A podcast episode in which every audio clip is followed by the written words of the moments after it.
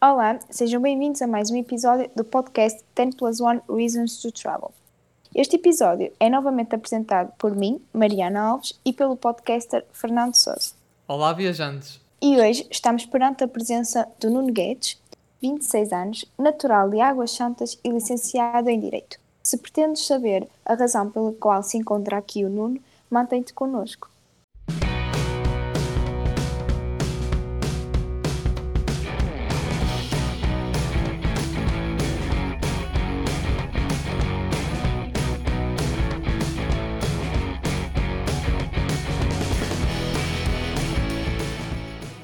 Olá, Nuno. Bem-vindo ao nosso episódio e mais uma vez obrigado pela tua colaboração e pela tua participação neste projeto. E espero que tenhas sentido bem apresentado, que tenhas dito os dados corretamente. Olá, muito boa tarde. Antes de mais, agradeço pelo convite e, e, sim, estou, estou super ansioso por falar e para dar a conhecer um bocadinho da minha experiência. Muito obrigado. Muito obrigado. Como já referido, neste episódio trazemos o testemunho do Nuno, na qual exerce a atividade de autocaravanismo associada ao turismo e dessa forma virmos esclarecer a realidade de quem a pratica.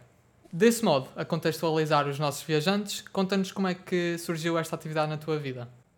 Ora bem, esta atividade aconteceu por, por escolha dos meus pais. Meus pais uh, estavam a aproximar-se da idade da reforma, tinham um bocadinho de tempo livre a mais, então decidiram uh, dedicar esse tempo livre ao turismo e surgiu a oportunidade do autocaravanismo, e foi isso mesmo. Nós uh, decidimos uh, escolher assim um turismo um bocado mais virado para a aventura, para a exploração, um bocadinho mais pela estrada e mais para reunir um bocado a família também. Sim, boa. Um, e de forma a que os ouvintes tenham uma noção, como é que está equipada no seu geral uma autocaravana? Assim, os elementos comuns. Ora bem, nos elementos gerais, uma autocaravana precisa sempre, no mínimo, de uma cama, uh, um habitáculo que tenha uma cozinha, ou pelo menos um fogão e dois móveis, né, uh, obviamente para, para situações como guardar dispensas alimentares, etc, etc. Tem que ter uma casa de banho. Essa casa de banho pode vir equipada normalmente com os objetos básicos, como uma sanita, um lavatório e o chuveiro. Precisa normalmente de um sofá que vai ocupar sempre mais ou menos a parte central da autocaravana, que serve também para não só para, não só para as pessoas viajarem, mas também para, para as circunstâncias de comer lá dentro. E depois acaba por ter a cabine, a cabine em si, que, que tem os, os, os, dois assentos do, do condutor e do passageiro, e basicamente é isso. Muito simples, é isso. Sim, e por exemplo, existem diferentes modelos de autocaravanas, até calculo. Certo, uh, existem dois modelos, assim, os mais, os mais gerais. Existe uh, o modelo de cappuccino, que é, é parecido com o nome do café, o cappuccino e o integral. A minha autocaravana é integral, a grande distinção é que o cappuccino são aquelas autocaravanas que as pessoas normalmente veem uh, que têm aquele chapéu grande por cima da cabine. Sim. Já a integral uh, é uma autocaravana sem essa estrutura por cima, tem na mesma uma cama, mas a única vantagem da integral em relação à do cappuccino é que é um bocadinho mais baixinha e as camas têm, eh, depois o habitáculo tem que baixar, portanto os assentos do condutor e do passageiro têm que baixar para fazer descer a cama de cima. De uhum. resto são, são idênticas. Sim. E Nuno, eh, no segmento do transporte autocaravana, como é que descreves toda a questão da privacidade? Ora bem, a autocaravana, eh, as pessoas normalmente não pensam muito nisto. A autocaravana é eh, um ambiente muito familiar, porque não Sim. há paredes, como numa habitação normal, não é? naturalmente, a insonorização tem os seus limites. portanto, a autocaravana, eu aconselho a quem vá fazer auto, autocaravanismo uh, que escolham um grupo uh, com quem se sinta muito à vontade, inclusive em partilhar uma vida um bocadinho mais íntima e maior Sim. privacidade, visto que não há muita lá dentro. Não é? Sim. No teu caso, que como é um caso familiar, é muito mais fácil. Exatamente, no meu caso é um ambiente familiar, nunca tivemos esse problema. Mas para quem vai ingressar no, no turismo de autocaravanismo, normalmente tem aquela ideia de ingressar com amigos, fica o meu conselho, escolham amigos com quem se sintam à vontade. Exato. Um, tendo em conta que esta prática somente se desenvolve através do meio de transporte, a autocaravana, calculemos que traga algumas preocupações. Que desvantagens é que destacas com o uso da autocaravana?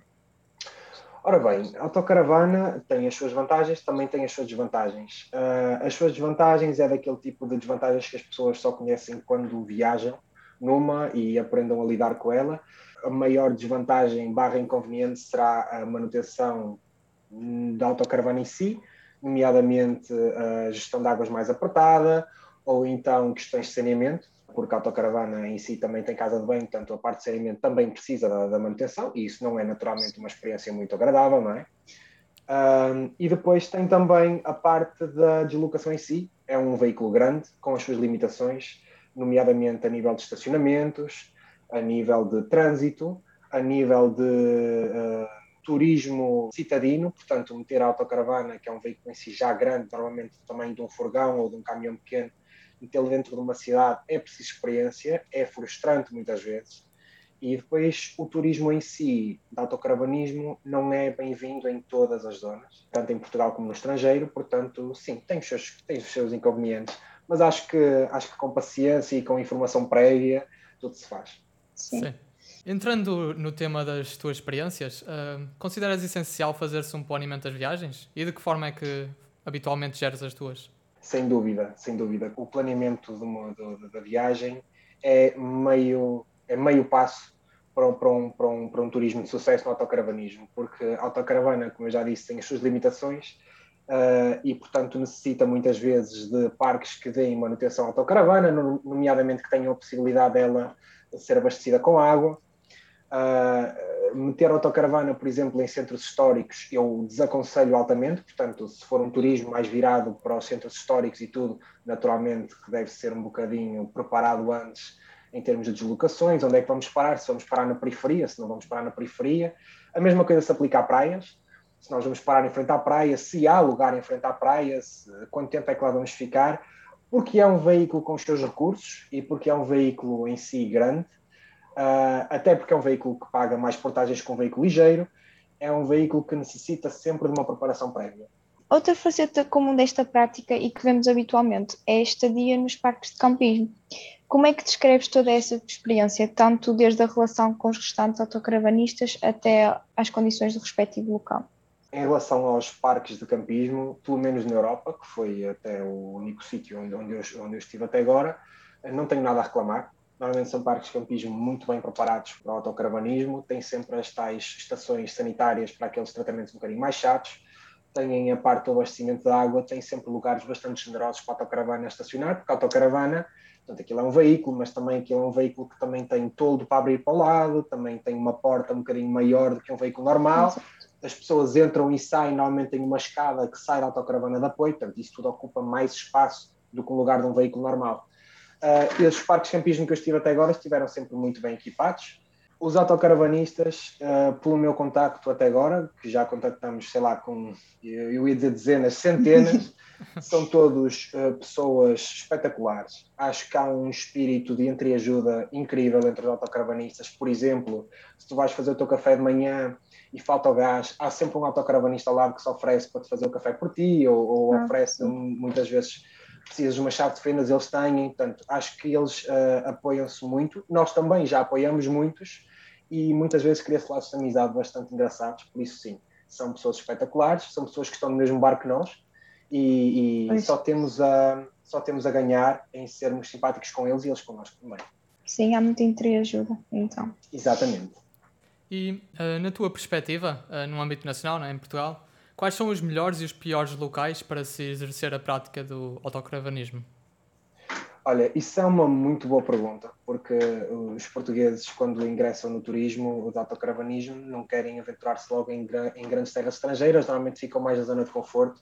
Eu acho essa pergunta interessante, porque nós próprios já tivemos essa pergunta e também já chegamos à devida conclusão que o melhor sítio para se fazer autocaravanismo é o Alentejo, uh, por uma razão muito simples o espaço é enorme, é muito rico em praias, é muito rico em estradas uh, mais largas até para circular, uh, há muito menos trânsito. Os centros históricos são muito mais distantes, portanto dá facilmente para estacionar nas periferias de qualquer centro. Uhum. Normalmente não existem grandes, grandes cidades, normalmente são vilas. Uh, há uma vila que eu até gosto imenso de visitar com os meus pais, que é Porto Covo. Também gostamos muito, por exemplo, de Ericeira, portanto isto são tudo zonas um bocadinho mais, mais na zona do Alentejo.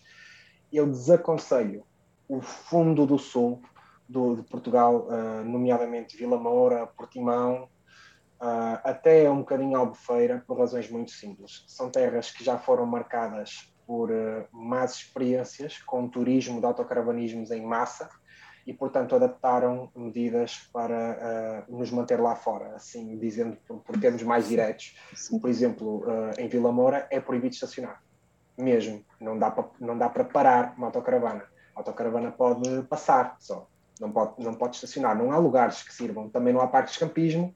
Portimão sofre exatamente o mesmo problema. E depois o norte, não é que ofereça muita resistência ao turismo em si, mas as estradas do norte são muito mais fechadas, os centros históricos são muito mais inacessíveis e, portanto, as pessoas normalmente quando vão para o norte não vão bem com a ideia de praia, vão mais com a ideia de turismo rural ou um bocadinho mais de turismo de centros históricos e não é bem a ideia que as pessoas têm do ponto de vista de quem conduz um veículo grande. É complicado. Já tivemos algumas experiências que nos ensinaram isso não é fácil, por exemplo, levar a autocaravana para, para o Jerez ou para a Serra da Estrela. Não é fácil. E por isso eu desaconselho, principalmente a quem vai ingressar neste turismo. Sim. Fiquem pelo Alentejo. O tempo é ótimo, está espetacular, as praias são incríveis e espaço é mais que muito. Sim, Sim. e ainda bem que dá sugestões específicas para esses casos.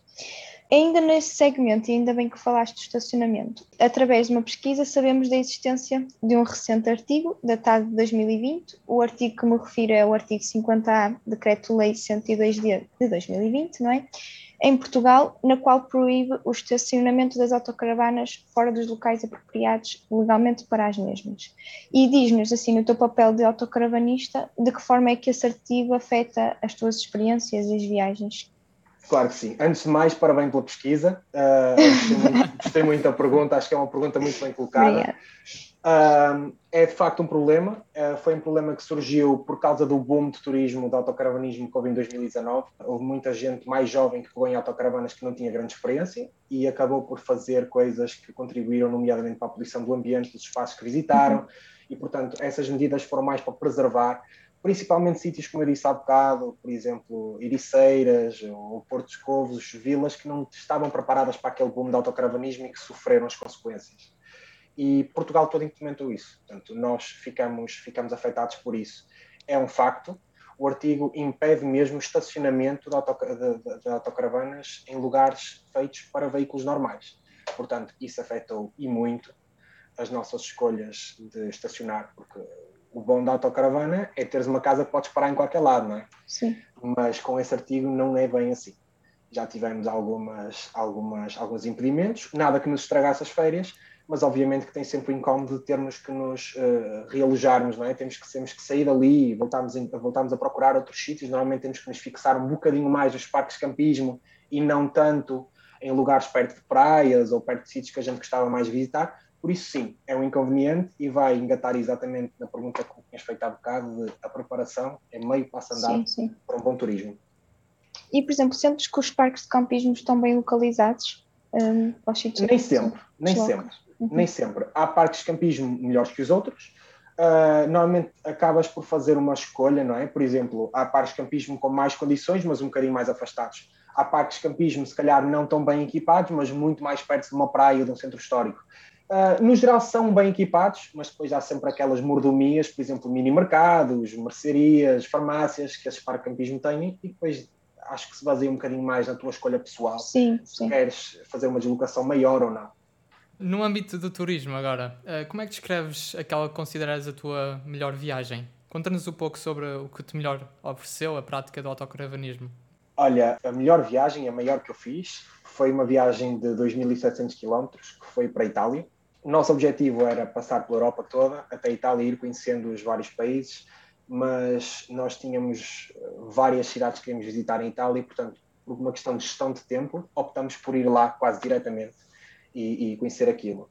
Foi, um, foi uma experiência incrível, porque visitamos sítios que, olha, nunca mais lá fui. Eu dou-te vários exemplos: uh, Roma, Milão, Veneza, Pompeia entre outras cidades. Nós fizemos basicamente Itália de norte a sul. Foi muito agradável, foi uma experiência inesquecível.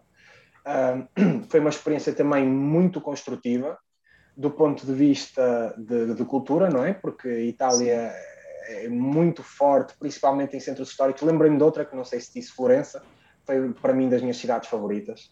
Foi também muito construtiva do ponto de vista de experiência de autocaravanismo porque obrigou-nos a fazer uma preparação, como eu já tinha dito, uma preparação muito boa, porque era um país estrangeiro, é outra linguagem, Uh, não estamos propriamente dentro do nosso país, nós estamos habituados a este sítio pequenino, lá as alocações são muito maiores e, por exemplo, meter uma autocaravana no centro de, do Porto já é complicado, meter uma autocaravana no centro de Milão é para esquecer.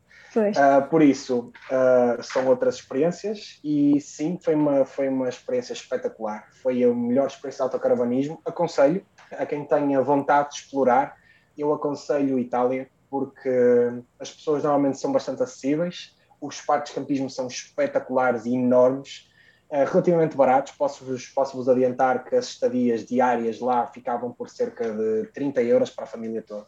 Hum, Portanto, uhum. muito, uma alternativa, eu diria, estupidamente mais barata a um alojamento local ou um hotel e acaba por ser uma experiência muito boa. Depois a capacidade de pegarem na autocaravana, portanto, de pegarmos na nossa zona de conforto e dizermos, olha, agora vamos conhecer Florença, olha, agora vamos conhecer Veneza, agora vamos conhecer Pompeia.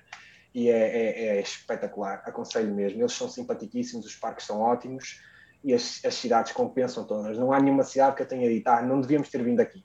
Não, são Sim, todas espetaculares. São cidades lindas, de facto. E assim, que diferenças visíveis é que destacas de uma viagem dentro do país e fora do país, dentro desta prática? Ora bem, fora do país é sempre um bocadinho mais estressante. É sempre um bocadinho mais estressante por vários aspectos. Estamos muito mais dependentes do GPS, não nos podemos provavelmente guiar por tabuletas, porque a maioria das tabuletas é?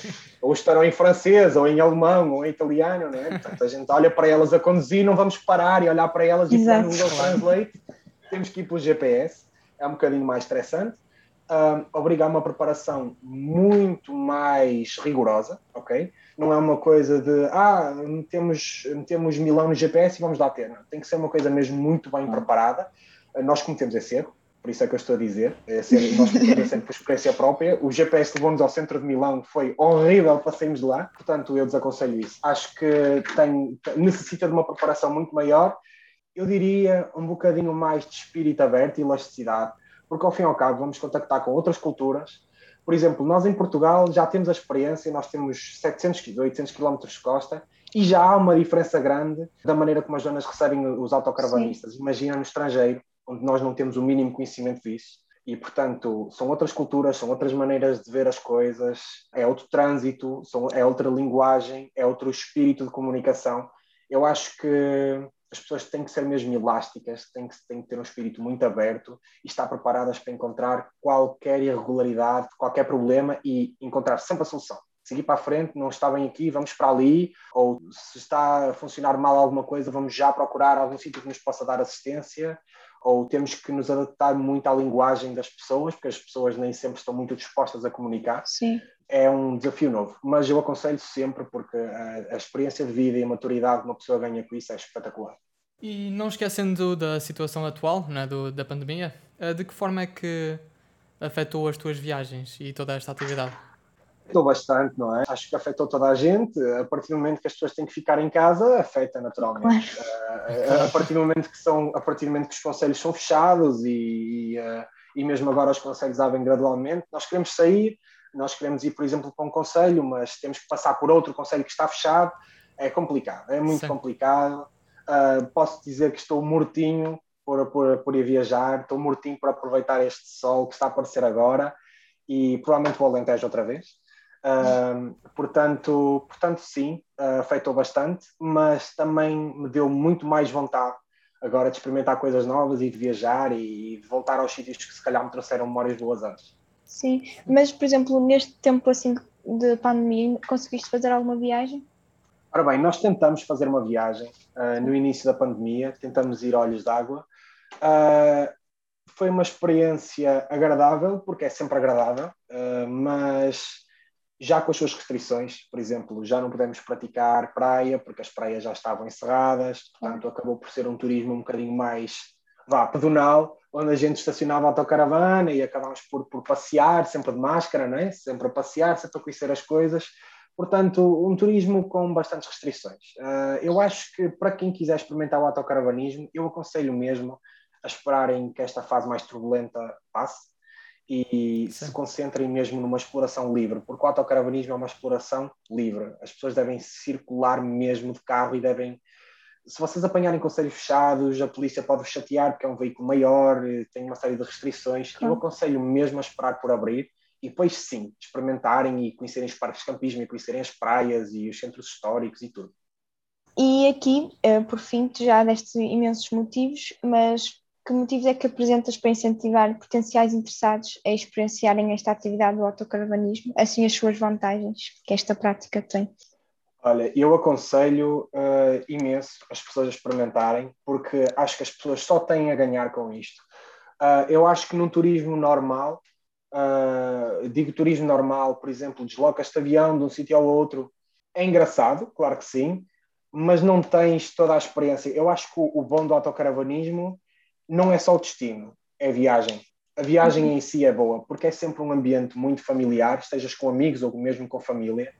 Uh, a viagem em si é a parte engraçada, porque há sempre muitos obstáculos, há sempre muitas escolhas que tens que fazer. Há sempre aquelas coisas, por exemplo, nós queremos ir ao sul, mas estamos a passar pela Alentejo e vemos praias bonitas e temos a possibilidade de parar ali e passar a noite ali. E a autocaravana dá-te esse tipo de, de vantagem espetacular. Eu já tive experiências incríveis de nós temos um sítio, temos um destino, mas acabamos a passar muito mais tempo no, no, percurso que nos deveria levar ao destino, porque acabamos a descobrir tantas Exato. coisas bonitas que de outra maneira de avião não, não teríamos essa oportunidade, ou de comboio não teríamos essa oportunidade. Portanto, o autocaravanismo tem essa grande vantagem. Tem a grande vantagem de trazeres a tua zona de conforto contigo.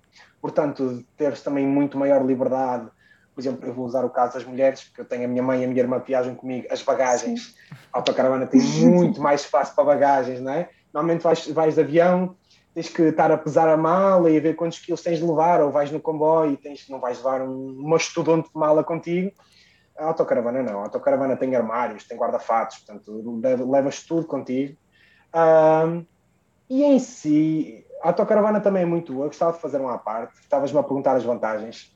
Sim. Malta que faz, por exemplo, desportos como surf e bodyboard, uh, é espetacular. Eu nunca passei por essa experiência, mas eu tenho colegas meus que já fizeram e é espetacular poderem levar uma autocaravana com eles, pararem em frente a uma praia e, portanto, fazerem as atividades náuticas deles e ao final do dia virem e terem ali um chuveiro, terem ali uma cozinha, não terem que estar a deslocar a restaurantes a lado nenhum. Exato. Acho que é espetacular. Uh, portanto, tem tantas, tantas, tantas outras vantagens. Eu podia ficar aqui quatro horas a falar de vantagens. tem muitas vantagens e, sem dúvida, eu aconselho, principalmente malta jovem, porque tem outra elasticidade, tem outra capacidade para conduzir longas horas e tem, eu diria, mais espírito uh, para se adaptar a, novas, a, novos, a novos problemas. Eu aconselho imenso. É uma experiência de constante evolução e é uma experiência também feliz. É uma experiência, é uma experiência que dá sempre boas memórias. Mesmo que te corra mal, traz sempre Sim, boas memórias. Sempre memórias, claro. Que bom. Olha, e assim sendo, em nome de todos, eu agradeço e nós agradecemos imenso a tua colaboração, as tuas sugestões todas que deste, conselhos, os temas todos que abordamos, um, serão muito importantes para o projeto e para quem irá ouvir. E eventualmente, se quiseres acrescentar mais alguma informação ou assim que não tenhas dito, se achares pertinente mais algo. Uh, a única, a uni... se eu pudesse acrescentar alguma informação, ah, antes de mais, quero agradecer imenso o convite, vocês foram também espetaculares, muito obrigado pela simpatia, pela hospitalidade também, uh, gostei imenso de falar com vocês. E obrigado. se eu pudesse obrigado. acrescentar mais alguma informação em relação ao autocaravanismo, também um bocadinho na parte da preparação, tenham cuidado quando escolhem, por exemplo, nacionais ou autoestradas, porque a autocaravana é um veículo um bocadinho maior, paga as suas portagens também e portanto, e muitas vezes uma pessoa vai para as autostradas e acaba a não conhecer os sítios bonitos que as nacionais têm para oferecer. Por isso, esse, esse é também o meu conselho. A malta muitas vezes sente-se mais insegura a pegar pela primeira vez naquilo, ou na segunda ou na terceira vez, e opta pelas autostradas e acaba a perder sítios espetaculares, onde pode parar, e isso é o bom do, do autocaravanismo, é estar a circular e decidir parar ali e ficar ali. Por isso eu aconselho as pessoas a perceberem muito bem, estudarem os terrenos, estudarem a viagem e perceberem se de facto querem optar por uma nacional ou por uma autostrada. De resto, acho que as perguntas estão todas feitas muito bem e obrigado. Obrigado, nós. Nesse caso, damos por terminada esta entrevista e esperemos que tenham gostado e que se mantenham connosco no próximo episódio. Até, Até breve. breve. Muito obrigado. Obrigado, obrigado nós.